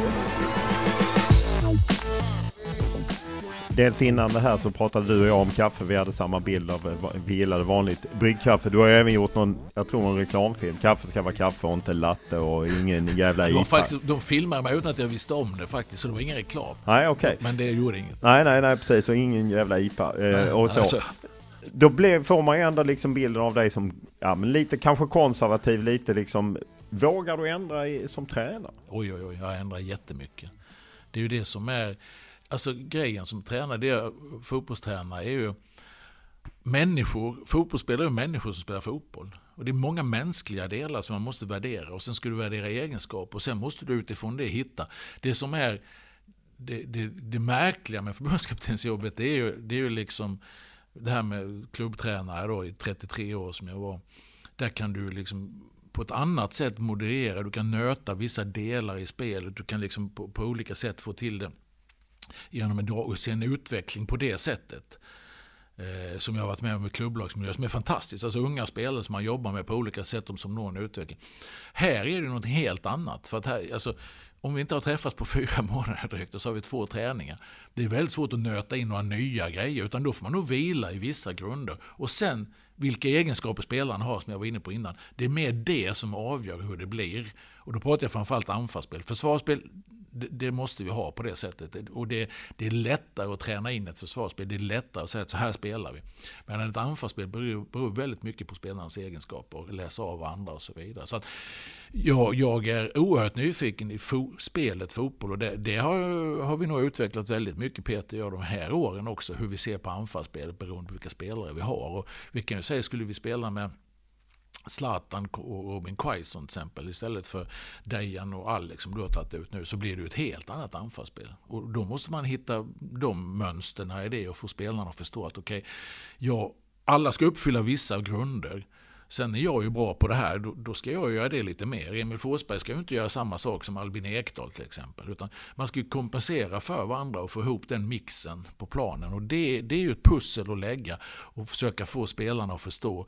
Pratar med ett landslag så är spelarna oftast väldigt duktiga själva på att förstå såklart vad de är bra på och mindre bra på dem, när de är på den nivån. Men det gäller att få ihop det och det, det är en utmaning och roligt.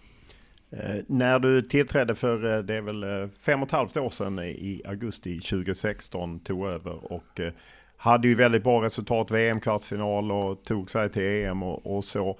Väldiga hyllningar. Problemet med det är att man gör resultat är att kanske förväntningar och inte bara förhoppningar stiger utan även förväntningar stiger. Hur upplever du det? Nej, men det är som du säger, jag, jag, tycker totalt sett att de här 72 landskamperna så har det gått ganska bra för oss eh, ut, utifrån resultaten. Och, men vi har också kanske överpresterat någon period som gör att förväntningarna höjs. Och, eh, det får man leva med. Alltså, det får man leva med. Det viktiga är att man själv har en klar bild över var man är någonstans. Och, och försöker göra sitt bästa utifrån de förutsättningar som finns hela tiden. Man kan liksom inte styra förväntningar eller på det sättet eller krav. Utan, och sen är det också så att har man haft ett jobb man vinner ju inte alla matcher. Alltså, man gör ju inte, och när man inte vinner matcher då blir det också man säger, kritik eller synpunkter. Det, det ligger fullständigt i sakens natur. Och därför kan man, har man den här typen av jobb, det gäller ju samma som klubbtränare men definitivt som förbundskapten, då får man inte vara snarstucken utifrån det. Att, att det liksom ska påverka. Det är alltid roligare om folk säger bra saker än dåliga saker. Det, så funkar vi alla människor, det tror jag oavsett vilket jobb man har. Men har man varit, som nu är jag inne på sjätte året, 72 landskamper, så är det klart att vi har förlorat några matcher. Tittar man på vårt fjolår till exempel så är det ju ganska bra. Alltså vi spelar 16 matcher vi vinner 11. Vi kryssar två om vi säger att Ukraina var kryss tills vi förlorade. Och vi förlorade tre. Problemet var att vi förlorade två på sista samlingen. Och det är ju det sista man har med sig. Hade vi bara gjort en sån enkel rockad så hade vi hade bytt Spanien-matcherna som kanske är den bästa matchen jag gjort Spanien hemma. När vi vinner mot Spanien på Friends så, så har inte de förlorat på 66 kvalmatcher. En del säger, folk sagt till mig, det är kanske den bästa landskampen de har sett ett svenskt landslag göra. Hade vi spelat den som sista match istället och så Spanien borta i september så hade det varit en helt annan bild. Och det, här, det, det, är alltså en psykologi i det här och det måste man ha klart för sig när man har det här jobbet att det är oerhört resultatfixerat. Och som sagt med varje förlust man får så är det alltid folk som tycker och tänker om det. Och det får jag den största respekten för att, att man gör, det ingår. Men tittar jag som helhet på vårt, på vårt 2021 så tycker jag det, det, jag tycker det är ett bra landslagsår utifrån de förutsättningar vi, vi, vi, vi hade och var liksom trots allt några plumpar. Eh, plumpen Georgien. Eh, 12 avslut i goal som inte gör mål. Det är underkänt såklart för oss som, som lag att vi inte gör det. Eh, Grekland borta, två stolpskott och vi gör en dålig match annars så förlorar Så det är klart, det, det är inga bra matcher. Men vi är obesegrade under ordinarie speltid i ett EM-slutspel. Vi går till en åttondelsfinal. Och vi är fem minuter från slutet mot Spanien i sista matchen. De har aldrig förlorat en, en kvalmatch på hemmaplan. Vi, det, vi är faktiskt fem minuter ifrån att skulle vi göra ett mål så, så skulle vi slå ut Spanien. Och, och, och då har jag utifrån mitt sätt att se på det, utifrån den kollen jag har så att säga på omvärlden när vi värderar oss mot andra landslag, så tycker jag att det, ja, jag tycker det var ett bra år som helhet. Liksom. Om jag då eh, kring landskamper tittar i min mailbox eller sociala medier så upplever jag att opinionen svängt lite, att det är mer negativt. Hur upplever du det? Jag upplever det väldigt positivt. Hur tar du del av opinionen? Opinion utifrån perspektivet att jag håller ju inte på med sociala medier och jag, liksom, jag läser inte alla krönikor och sånt med all respekt vad alla tänker och tycker. Så, så, eh, jag, jag, jag går ju på eh, min, alltså hur, hur, vad har vi för spelarmaterial? Vi har pratat om hur det ser ut nu inför den här samlingen. Det är klart att det finns en problematik i det utifrån speltid och allting. Men, men mitt jobb är ju att gjuta mod i det här och tro på att vi kan göra det bra. Jag tittar ju på det. Sen eh, om man säger eh, återigen, om, när jag träffar folk på stan, nu behöver jag inte, behöver inte säga det, men jag har aldrig, det är ingen som har kommit fram till mig de här åren och sagt något negativt. Vilket är jätte, och de som kommer fram är jättepositiva och det har jag upplevt faktiskt jättepositivt. Så det är inte så att jag blundar för jag fattar att folk tycker saker och ting, men, men jag söker varken det positiva eller det negativa. Men det, det jag upplever själv personligen så är det väldigt mycket positivt. Det var ju en hel rad veteraner som försvann efter EM. Hur mycket kände du att du saknade dem under VM-kvalet? Ja, lite grann som jag var inne på det här med, med, att det blev lite svajigare. Så är det klart att de säkerställde ju, de var ju med under alla de här sex åren, eller fem åren och hade varit med innan också. Så stor, stor erfarenhet som, som försvann ju. Och det är klart, då blev det lite svajiga. Och, och, och, sen, men det hör ju till också. Jag har ju varit med och hanterat generationsväxlingar förr. Men visst är det så att man de som har säkerställt nivåer på olika sätt när de försvinner, då ska ju andra in i de rollerna. Och det är andra som har klivit in och tagit de rollerna. Men vi har tappat dem både som spelare, erfarenhet på planen, och som ledare vid sidan. Och därför har jag också uttryckt det här med Zlatans vilja att fortsätta vara med ännu viktigare ur, ur ett perspektiv erfarenhetsmässigt i truppen. För, för det, det är många landskamper som försvann när du tog tillbaka Zlatan, då fick jag liksom reaktioner och när det inte gick så bra att, ah, skulle inte ta tillbaka Zlatan, du på något sätt slog sönder det lagbygge som fanns och så. Hur ser du på den kritiken? Eh, ja, det, återigen, man får tycka vad man vill om det jag gör, men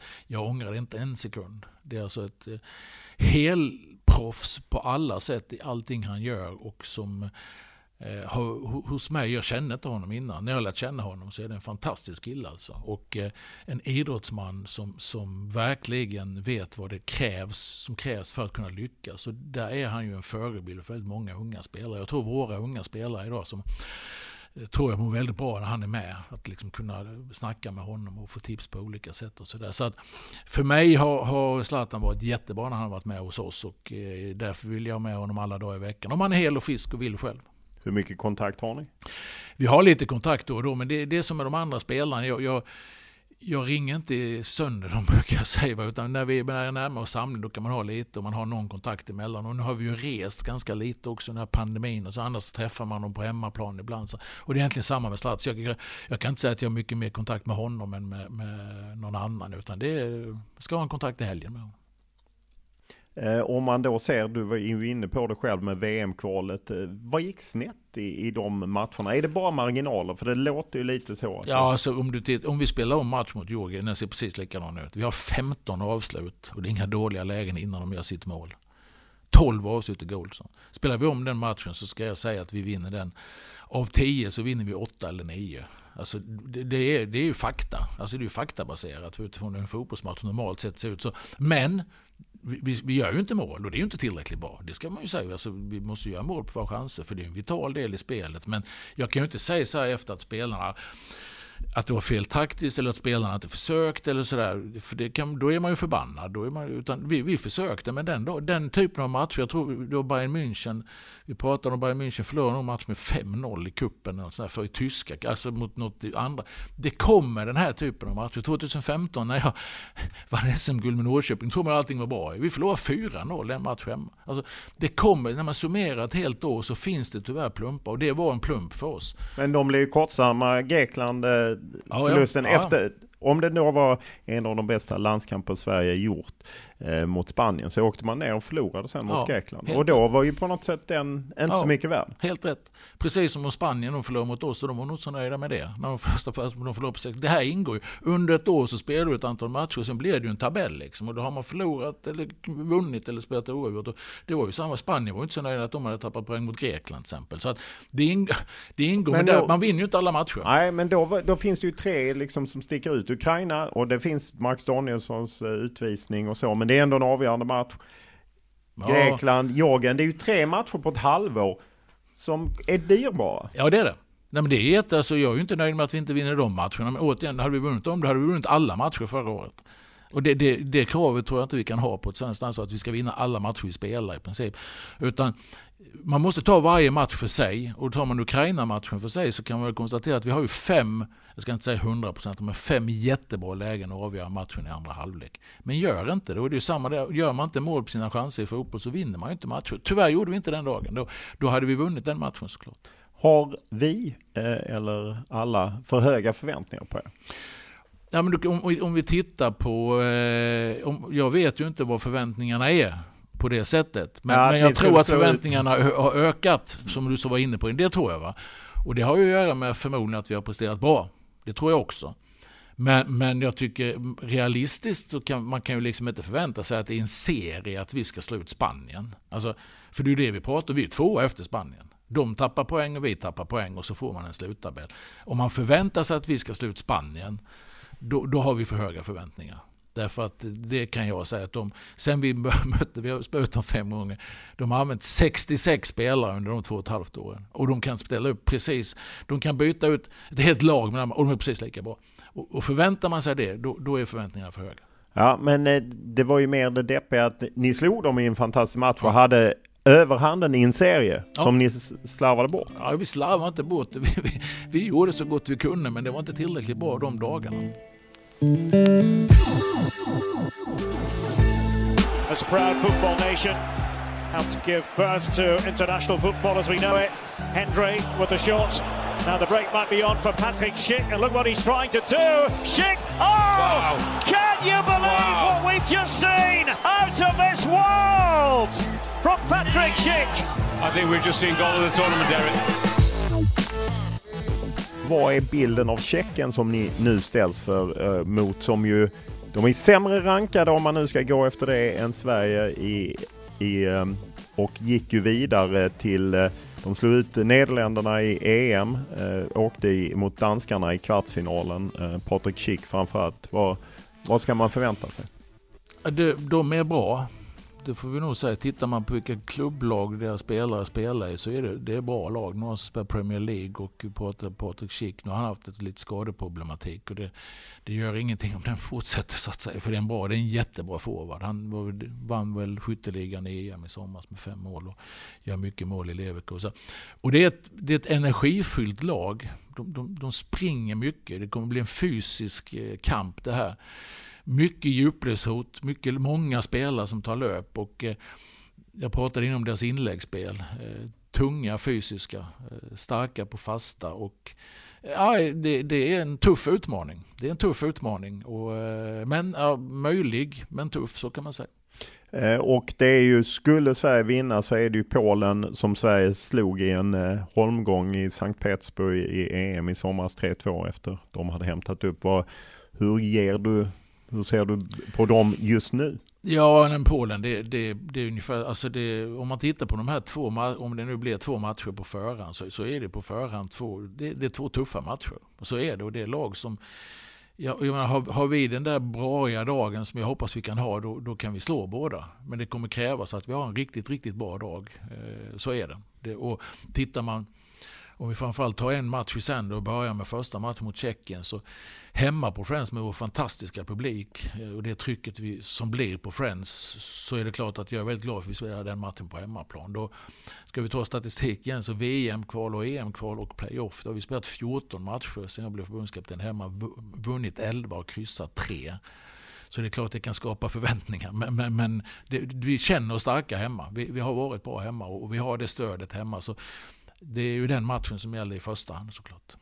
Detta är ju speciella matcher. Direkt avgörande blir ju förlängning, straffar. Hur förbereder man sig extra kring det? Ja, vi har ju varit med om några sådana nu och vi, vi har ju eh, funderingar kring straffläggning till exempel. Hur, hur, man ska göra. Det finns ju lite vetenskap kring hur, hur, hur man gör sådana här grejer, till exempel man lägger inte upp bollen och så tittar man ut mot allt, alla medspelare, andra står på mitten, man backar från bollen för att vara fokuserad på keeper. Det finns en del sådana här småknep som vi har pratat om med spelarna och som vi kommer prata med spelarna om nu också. Så där Daniel Ekvall då är den som, som pratar just kring det. Och sen så är ju, för mig är ju en straffläggning, om man nu kommer dit, nu har vi inte gjort det, men jag är väldigt tydlig mot spelarna också att det jag förväntar mig av, av spelarna om vi kommer till straffläggning, det är precis som jag förväntar mig i matchen. Blir du uttagen och spelar matchen, då förväntar jag mig att du gör ditt bästa. Blir du uttagen som straffskytt så är det jag som tar ut straffskytten. Det du behöver göra är att göra ditt bästa, försöka göra mål helt enkelt. Så att på så, försöka, det går ju inte att avdramatisera, men någonstans lyfta lite ansvar från dem. Utan ansvaret ligger ju på mig, för det är jag som bestämmer vilka som ska slå straffarna. Så att vi, har, vi har en del tankar kring det här som vi har haft både i VM och eh, nu i sommar igen. Finns det även tankar kring eh, underläge, ledning, hur man agerar och, och, liknande just eftersom det är en direkt avgörande match? Ja men det gör det och det, det har vi ju med oss i den typen av matcher alltid. Eh, vi har också, och det här är ju det som kanske är lite svårare i ett landslag för att att hitta en forceringsfas, en säker, det är sånt där man, man behöver träna på några gånger. Och det är sällan man hamnar i de här lägena. Men vi har klara idéer där vi pratar om hur vi ska agera innan. Så det finns med i matchplanen. Eh, och det kan man säga, vi hade ju till exempel mot Spanien som var liknande avgörande match. Har vi ju klarat det, lyckas vi inte tillräckligt bra i den matchen. Men det, det, är lite svårare i ett klubblag när det händer lite oftare att man kommer i en forceringsfas. Eller så, då, då hittar man rollerna tydligare. Eh, du kan ju din statistik har vi hört här med olika matcher och statistik hemmaplan. Då gissar jag att du har koll på Fifa-rankingen och vad det talar för att det bäst rankade laget ska gå vidare? Eller? Ja, jag hoppas det i så fall, för vi, vi är ju bäst rankade. Ja, ni är ju klart bättre. Ja, det är vi. Och de här är vi det. Vi hade väl, jag tror vi var typ 45 eller något sånt, apropå förväntningar, att det ändå har gått hyfsat. Jag tror vi var 45 när jag tog över 2016, nu är vi 17 på den senaste. 17, 17 eller 18. 18 ja, 17 eller 18.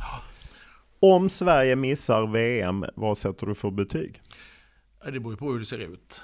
Alltså, jag kan... Fast det är, antingen spelar man VM eller inte. Ja, nej, men titta, ja, återigen, tittar vi kvalet eh, så blev vi två efter Spanien. Och det, det, det skulle vi väl bli någonstans. Det, och, men sen får vi se nu om vi kan rå på Tjeckien, Polen. Det är, ju, jag, jag, det är jättesvårt att säga på det sättet. Ett playoff någonstans, alltså det är ju tio som går direkt. Och sen är det tre platser till.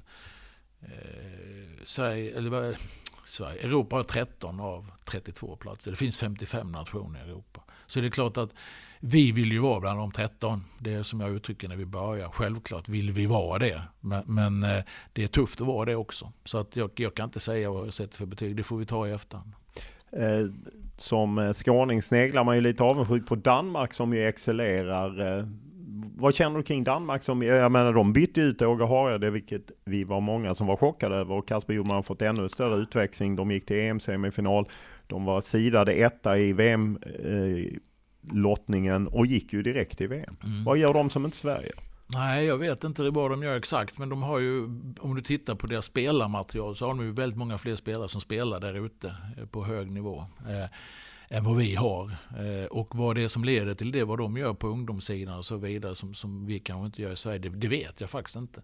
Jag kan inte sätta fingret exakt Tittar på ni det. på dem eller? Nej, jag, jag, tittar ju inte på dem utifrån det perspektivet utan det är väl mer klubbmiljö och ungdomsmiljö i så fall hur man utvecklar spelare. Alltså jag, jag kan ju inte göra, idag de spelarna som finns, de finns ju liksom. Och, och däremot, eh, alltså en nyckelfråga, det är vi inne på också på nu om man pratar hur man kvalificerar sig för mästerskap, det är ju rankingen. Alltså, när jag tog över då 2016 så, så var vi i samma grupp som Holland och Frankrike. Det innebär att då var alltså de en i första potten, Sverige var i tredje potten i, i det kvalet. Nu har vi varit i andra potten. Och då ökar ju chanserna, men då får vi ju en kanon varje gång. Så det är klart, som Danmark har lyckats ta sig upp i första potten, och ble, då, då, miss, då slipper man ju Spanien som regel. Man slipper ju Tyskland, man slipper ju England. Man får ju möta sig, och då ökar ju chanserna enormt att ta sig till ett mästerskap. Så en sån där grej som man har som en målsättning på något sätt, det är att försöka ta sig upp i första. Men det förutsätter att man vinner fler matcher. Och det, det, är tufft att ta sig hela vägen dit upp. Och som jag sa, vi börjar som 45 eller någonting. Och tagit oss den här biten. Men det är ett ganska tufft steg kvar att ta för att kunna komma i första potten. Och då ökar chanserna enormt. Eh, och just att slipa på det. Du har ju fått en, eller får en ny chef eh, kan man väl säga Eh, Jens T Andersson eh, som ju blir en övergripande landslagschef för Stefan Pettersson. Om nu han är din chef. Det är kanske Håkan Sjöstrand som är formellt din chef. Du kanske rapporterar så. Jag kan inte. Eh, ja, och när jag, jag är ju, jag, jag, är ju, Håkan är ju min chef. Precis. Jag rapporterar till Håkan. Så Ste, Stefans roll är ju mer en administrativ roll kring landslaget och där jag har de sportsliga ansvaret. Så att jag, jag, jag har direkt pipeline med Håkan. Men, men det som blir nu med Jens T, det är ju en samordning på något sätt mellan flick och dam och herr och pojk och även futsal och andra landslag. Så det blir en mellannivå mellan Stefan och eh, Håkan. Men det kommer ju inte ändra min, mitt jobb. Liksom. Har du varit inspelad på den eh, att man ville, inte just Jens T Andersson, men att man ville tillföra den här rollen. För jag gissar att det finns en tanke med att det ska lyfta landslagen. Ja, alltså det, det får väl andra uttala sig. Vi har väl inte varit inblandade så, mer än att Håkan och jag pratar ju med varandra om olika saker. Han informerar mig och jag informerar honom och sådär. Sen resonerar vi kring vissa grejer. Men det här har jag inte varit inblandad utan detta är ju en administrativ roll som väl någonstans gör att det blir en mellannivå mellan de här landslagscheferna upp till Håkan då. Så att Stefan kommer liksom rapportera till Jens istället för att rapportera till Håkan då, direkt. Så det, det blir, jag kan tänka mig en organisatorisk form som, som gör att det ska bli tydligare administrativt. Men som sagt, mitt jobb och det sportsliga, det, det, det berörs ju inte av det här. Vi ska också vara tydliga för jag kollade upp det här. Eh, det var eh, mellan 34 och 41 plats låg vi i Sverige på 2016. Så runt 40 mm. när du tog över. Sen sjönk det någon gång under 2017 till 45 innan du sen har svingat dig upp då till runt, eh, som bäst 13 har ni varit, men nu är ni 17. Mm. Så att vi är klara på det. Men eh, så att den Jens T Andersson-rollen påverkar inte er, utan du kör ditt mm. ändå. Ja, alltså vi, det är inte mitt jobb, utan jag rapporterar till Håkan som tidigare. Sen så är det klart att jag kommer, eh, kommer träffa på varandra på olika sätt, men det blir mer Stefans roll som berörs av det.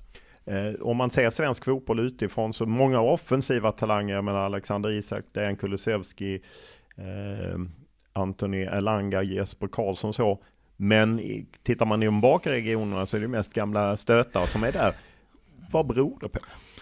Jag tror det här går lite i olika omgångar. Idag, jag ska inte säga att det är gamla stötar, så, men tittar vi tillbaks, om vi tar bort från landslaget, om vi lyfter blicken lite mer, så kan man säga att Går du tillbaka 10-15, kanske ja, 15 år, så, så mittbackar var ju oftast fysiskt starkare. Man, man nickdueller och det, det, man liksom, det var den delen som man ville ha hos en mittback.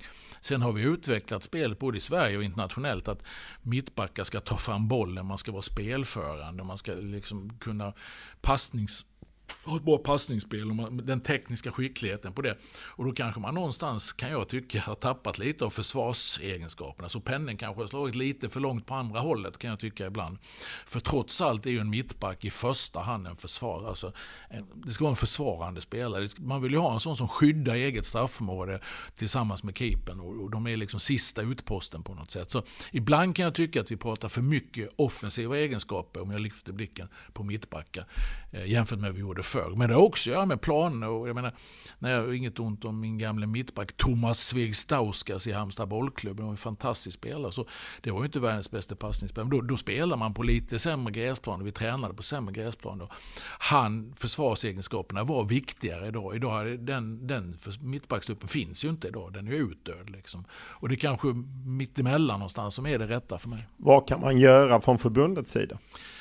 Från förbundet vet jag inte, det är de som håller på med spelarutbildning så jag är liksom inte inblandad i det. Men det är klart, att väcka, som jag är nu, att väcka funderingar och tankar kring det tror jag är bra. Och att, man, att det blir en liten debatt kring den här typen av frågor, det tror jag inte skadar. Ni har ju som sagt varit runt då i nio allsvenska klubbar. Vad, vad ser ni när ni är ute i, i fotbollsmyllan? Ja, det är fantastiskt roligt. Därför det blir ju fortbildning för mig och Peter. För det är ju så att vi har ju inte så mycket fotboll mellan landskamperna. Vi tittar ju jättemycket men vi är ju inte i verkligheten på det sättet. Och, så vi saknar, och det framförallt blev vi mottagna alltså fantastiskt på alla ställen. Få vara med och lyssna på genomgångar nästan överallt och se en träning och sitta och prata kring spelare. Och, och så därefter. Och det vi ser rent generellt idag, det som vi har förpelats lite av den, den här trippen, det var ju att när vi slutade i, alltså jag slutade ju då i maj 2016 och Peter i Köpenhamn, då han var ett år i Köpenhamn. Jag slutade i Norrköping, innan dess var han ju Älvsborg. Så känns det som att på alla ställen idag så är man mer en större stab som jobbar runt laget. Alltså man är fler tränare, analytiker, fys. Man har mycket mer folk som jobbar runt. Så att vara chef idag eh, jag tror det ställer större krav idag på chefskapet, om man säger så i klubban, än vad det var förr när man kanske var lite färre. Jag brukar dra en sån här dålig liknelse. När jag var, mitt första år som allsvensk eh, assisterande tränare var 1990 till Stuart Baxter. Då var det han och jag. Jag var tvungen att vara målvaktstränare också fast jag inte hade en susning om målvakt. Och Stuart var fystränare och så vidare. Och vi analyserade motståndarna, vi gjorde allting. Idag är man alltså mycket folk. Och, och det är väl som eh, Tommy Svensson brukar säga, de var sex personer under VM 94 ja. när de tog brons. Han klippte själv eh, eh, filmer. Ja, Medan alltså, ni nu när ni åker på mästerskap så är ju ni fler ledare än spelare. Ja, nej, inte riktigt, men vi är många. Vi många. Vi har... räknar man. Ni, I VM i Ryssland var ni fler i varje fall. Då var ni ja, fler än 23. Då, då räknar du de här sponsorer och sånt som är med också. Ja. Men skit i samma på Men vi är två kockar till exempel. Det har vi med oss. Vi har två materialförvaltare. Vi har två läkare och så vidare. Så på mästerskap är vi ju mycket folk. Det är, det är helt rätt. Pratar vi fotbollsdelen dock. Alltså fotbollsdelen runt landet. Vi är fem. Ja. Så, så, att det, det, och det är ju den staben jag mer pratar om nu i klubbarna. Då, där, och jag säger inte att det är något negativt, för det, det, måste ju vara bra att man kan jobba med spelarna på fler sätt. Men jag tror det ställer större krav på samordning också i klubbarna och att man liksom har en tydlighet vad man gör för någonting. Eh, om du tittar lite fram, allsvenskan börjar ju tätt efter det här eventuella VM-playoffet. Vad, vad ser du kring, är det Malmö FF som springer hem det? Ja, alltså jag brukar tippa Malmö för jag, jag, tycker dels eh, med den ekonomin såklart, den här truppen, de, de, de, har också möjlighet att göra förändringar. Det kan ju vara så i Allsvenskan att det kan vara ett lag på våren och ett på hösten i vissa klubbar. Det kan påverka väldigt mycket sommarfönstret och sådär. Så att Malmö någonstans borde vara favorit alltid. Men var ju så Djurgården nu. Tyckte inte de gjorde en bra match mot Halmstad. Eh, men eh, annars så tycker jag också att de är liksom samkörda på ett bra sätt. tycker jag. Nu har en tydlighet i de spelar. Så, att någonstans så, så AIK kan säkert vara med på ett hörn. Jag kommer snart bara räkna upp allihop här. Men, men Malmö är favoriter för mig. Om du tittar, finns det några lag som du tycker är intressanta? De vill jag följa för att lära mig eller eh, inspireras eller ta ja, intryck? Ja, men ta intryck är ju lite grann det som jag sa innan. De här nio vi har varit hos nu. Det, det, det, förutom att man är ganska mycket folk så har man väldigt man har väldigt tydliga idéer hur man vill liksom jobba, hur man vill spela. Och det skiljer sig ganska mycket. Och där tycker jag att det har skett en utveckling i svensk fotboll. Eh, om vi går tillbaka till 2015 när vi vann guld med Norrköping så spelade vi då på ett sätt som ingen annan gjorde. Vi hittade en egen ny väg och det var jätteroligt den resan. Eh, Går man tillbaka ytterligare några tillbaka där så, så, spelar de flesta ganska likt. Men idag är det många som försöker hitta sin väg och på så sätt få konkurrensfördelar. Och spela och en tydlig identitet vid hur, hur, man vill uppfattas som ett lag på annat. Jag som var med för 15-20 år sedan, då, då var det ju alla likadana. Men så är det inte idag. Och det, det är roligt och därför tycker jag det egentligen alla. Jag menar, min gamla eh, höll på sig, Daniel Bäckström i Sirius, de har sitt sätt att spela. Vi var i Kalmar hos Rydström, de har sitt sätt att spela. Och Värnamo har ju en tradition nu med Jonas där och nu kommer Kim Hellberg in som också kommer vilja spela på ett visst sätt och så vidare.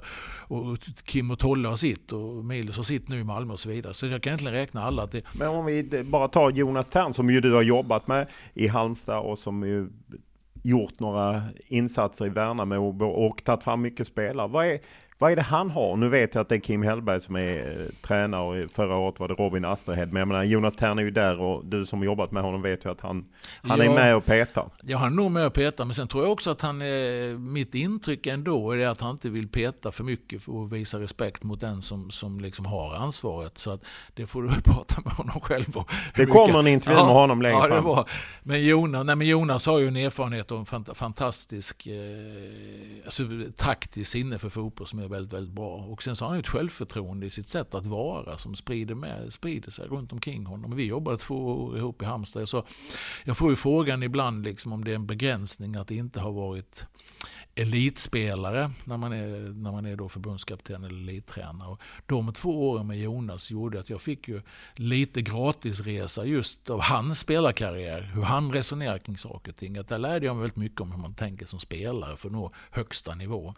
Och sen har han ju omsatt det i ett ledarskap som är intressant. Nej, Jonas har ju, tittar man på spelare som har kommit fram i, där han har varit så är det ju ett antal. Och sen Lite slump kan det alltid vara, men det är klart att det finns grejer han gör som är bra och de gör. Att, att Värnamo, man kan ju säga generellt faktiskt, att Värnamo, Mjällby, Degerfors, nu missar jag någon dessutom, Varberg, är i allsvenskan. De har gjort bra grejer i de klubbarna. Det kan jag säga. Vi var och hälsade på Jocke Persson. Det var väl det stället där det inte var så stor stab.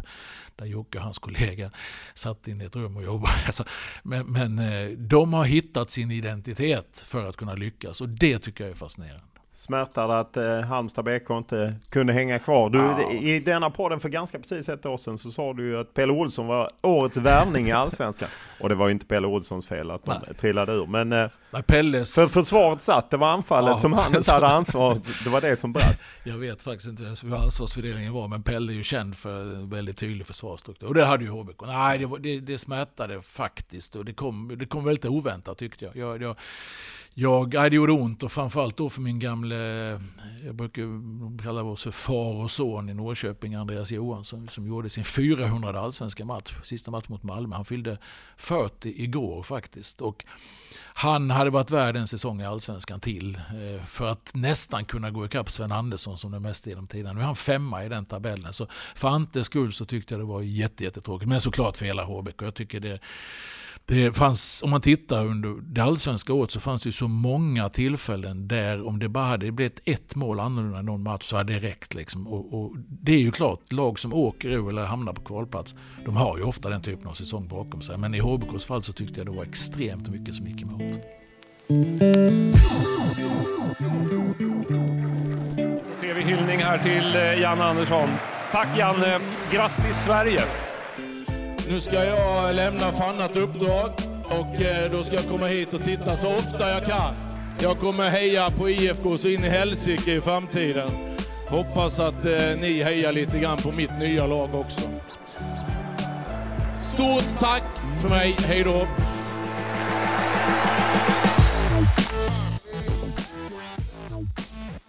Eh, jag brukar ju fråga dig om alternativ, eh, vilka som är på dig och så. Hur mycket förfrågningar får du? Jag får, det händer att folk hör av sig på olika sätt men jag stänger ju allting direkt eftersom jag är så fokuserad på det jag gör nu. Och, eh, jag trivs med det här jobbet och är fullt fokuserad på det. Så att jag, jag eh, när det dyker upp någonting så är det stänger butiken med detsamma. Hur, eh, du fyller ju 60 i höst, men finns det en tanke på att någon gång återvända till eh, klubbfotboll? Ja men det gör det. Det vi har sagt, både Peter och jag, vi pratar, vi är fem som jobbar tillsammans. Ja, Peter Wettergren Peter Wettergren, ja. Och även de andra. Vi, vi är ju ett team idag runt landslaget. Mats Elvendal. Mats Elvendal, målvakt, Lasse Jakobsson bevakar lite assisterande och Kristoffer Bernsprung, analytiker. Vi är fem, vi har hittat en rollfördelning vi jobbar där jag känner mig väldigt, väldigt trygg och de är jätteduktiga. Så att, och det, vi har ju pratat lite på skoj, lite på allvar, att någon gång i framtiden, för någon gång tar det ju slut, att man, om man ska göra någonting annat och då kanske göra någonting tillsammans också. Men det får vi se. Men det, det, skulle mycket väl någon gång i framtiden kunna vara så att vi, vi tar en resa någonstans och får prova någonting helt nytt. För att jag ser som sagt inget slut på det här idag på det sättet, men jag vet om att någon gång tar det slut. Och att få pröva för allsvenskan, jag har 496 allsvenska matcher. Någonting så. Det, det, är klart att jag säger inte ner till det, det idag. Men det hade varit roligt att prova någonting annat. Hur eh, ser du på att jobba med agent? Jag jobbar inte med agent. Eh, utan jag, jag har alltid skött mitt eget själv. Men sen kan man säga, skulle man komma i ett läge där man vill söka jobb på något sätt så, så kan man ju använda de kontakterna. Jag har ju bra kontakter där också så det, det kan man ju använda i så fall. Om det nu inte blir VM, det vet vi ju om några veckor. Hur ser du på att fortsätta? Ja, det finns ingen annan tanke i mitt huvud än att jag ska fortsätta som förbundskapten. Jag har kontrakt över sommaren 24 och det finns inget annat eh, utifrån vad vi har presterat hittills om vi skulle bränna av det här. Det vill jag inte ens tänka tanken, men, men det finns inga andra tankar hos mig. Vilka signaler får du från eh, din chef då, Håkan Sjöström? Nej, vi har, eh, vi har jättebra resonemang kring allting och det här vi, det, det, finns liksom inte, det har vi inte ens pratat om. Utan det här är ju, vår grundidé är ju såklart att, vi ska, att jag ska fortsätta här över 24. Ja, och om ni missar, vad talar för att du orkar liksom bygga om landslaget? Ja, det orkar jag definitivt. Vi är ju inne i en ombyggnad nu. Man kan ju säga att hösta som du jag sa ju det på presskonferensen i november att halva truppen var utbytt sen sommaren. Och det kanske också då lite grann vi pratade innan de här matcherna på hösten som någon var jättebra och någon var inte bra. Det är klart att det finns ju en del i det, att det blir lite svajigare också. Det är ju när man byter ut ett antal spelare, både i laget men i truppen. Det, det blir liksom, om, så vi är inne i en ombyggnad nu som är intressant. Och den pågår ju, den kommer fortsätta pågå här. Så att, att åka finns ingen som helst tvekan. Vad talar för att du är rätt? Att? Att du är rätt för, att, jag är rätt ja, för att leda det vidare? Ja, alltså med den erfarenheten och den, den kompetensen jag har, den tryggheten jag har i rollen idag och jag tycker att vi har presterat de resultaten vi har så, så känner jag att det sättet att jobba på som vi gör och ta oss an nya utmaningar, det, det ser jag fram emot enormt mycket. Hur upplever du att stödet är från spelarna? Jag har inte känt någonting annat än total stöd från spelarna. Sen var det, det, jag tycker de under alla våra år har visat en lojalitet. Och eh, det, vi, vi, har liksom, vi har en, en av delarna är att vi faktiskt har kunnat prestera eh, kanske lite bättre, vi var inne på förväntningar innan, det är ju den lojaliteten och den glädjen, sam, alltså samhörigheten och den goda stämningen som är i landslaget. Det, det är ju, vi har jättebra stämning och det är, en väldigt bra, det är en väldigt bra grund att börja med det. Hur, eh, jag vet att det blir spekulativt, men man måste ställa sådana frågor också. Hur blir det att liksom ta omstart i Nations League i juni om det inte ligger ett VM? Den tanken har jag inte funderat på ännu. Utan det, vi ska spela playoff och sen så får vi utvärdera det och sen så får vi ta nästa steg. Är, I ditt kontrakt finns det någon väg ut i någon form av klausul eller någonting? Eller är det bundet till sommaren 2024? Alltså mitt kontrakt, det är ju konfidentiellt. Så det vill säga det finns en klausul? det, nej, men det är ju konfidentiellt. Alltså det, det pratar jag inte om, det har jag aldrig gjort. Mer än hur långt det är. Och det är ju sommaren 2024. Ja, ja. Då ska ju ett EM eh, avgöras i Tyskland. 24 mm. platser, eller 23. Mm. Det är det slutet? Ser du det som ett slut eller pratar ni redan nu om att förlänga? Nej, alltså för mig är det här jobbet, alltså jag fick det har fått av någon annan journalist också, just den här typen av resonemang. Och det är ju två år och tre månader till sommar. Så två år, drygt två år i den här branschen är ganska lång tid. Alltså man skriver normalt två eller tre år med, med en tränare eller en förbundskapten. Så jag Fast kan... ni är ju tidigt ute och förlänger. Ja, det, ja. jag, jag, det vet jag ju om. Ja, ja men jag menar det, så, så att det är därför så, som det är idag så är det liksom det som gäller. Sen kan man ju i den här världen Eh, det kan ju vara så att folk inte tycker man är tillräckligt bra eller så kan det vara så att man vill förlänga. Det kan, finns ju alla utvägar och det, det, det har jag liksom inga funderingar på på det sättet idag utan nu är det där vi är idag. Har ni fram till idag när vi sitter här haft några förhandlingar om att förlänga efter 2024? eh, den typen av samtal, om man för den typen av samtal så, så håller man dem för sig själv i så fall om det skulle vara så. Om det skulle vara så, hur hade du ställt dig till att förlänga? i grunden så trivs jag fantastiskt bra med det här men det har ju mycket med att göra. Liksom, det är en helhet på många olika sätt. Och, eh, så att man, man, ja, det, det, blir spekulationer hit och dit. Utan vi, vi, vi tar den typen av samtal när de, när de ska tas som de kommer. Eh, parallellt med det här, du har ju skrivit bok om ledarskap. Eh, när får vi den andra boken så att säga? Den som berättar inte bara om ledarskap utan vad som hände? Vi får se. Henrik Jonsson som, som skrev boken Med mig om ledarskap. Eh, vi träffas regelbundet och jag pratar av mig och sen så antecknar han och spelar in och nu har vi ett rätt gediget material. Och så har vi sagt att eh, antingen om någon skulle vara intresserad och vi själva är det så, så skriver vi någonting. Men det får ju bli den dagen jag är färdig med det här jobbet. Eh, är det ingen som är intresserad av det så är det roligt att gå tillbaka och läsa det själv om inte annat. Så att eh, vi får se. Hur är det att då berätta om saker och ting som händer i ett omklädningsrum? För det har jag ju känt av att det inte alltid är uppskattat.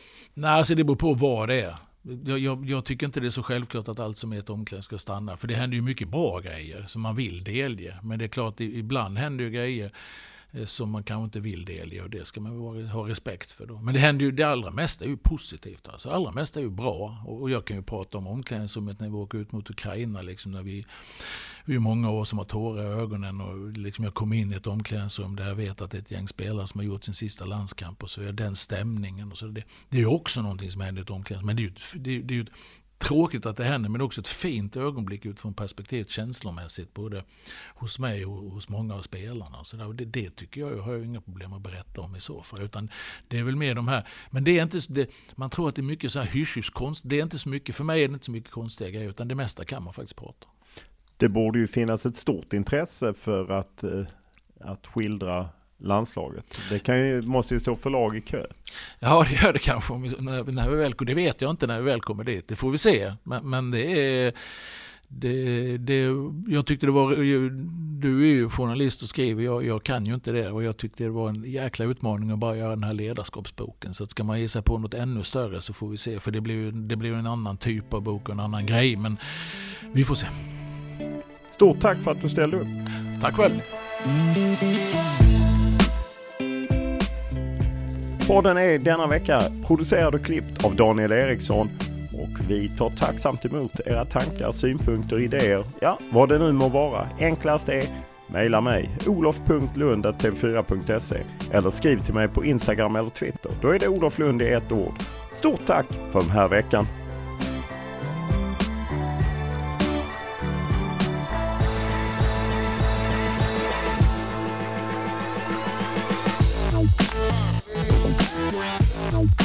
Thank you.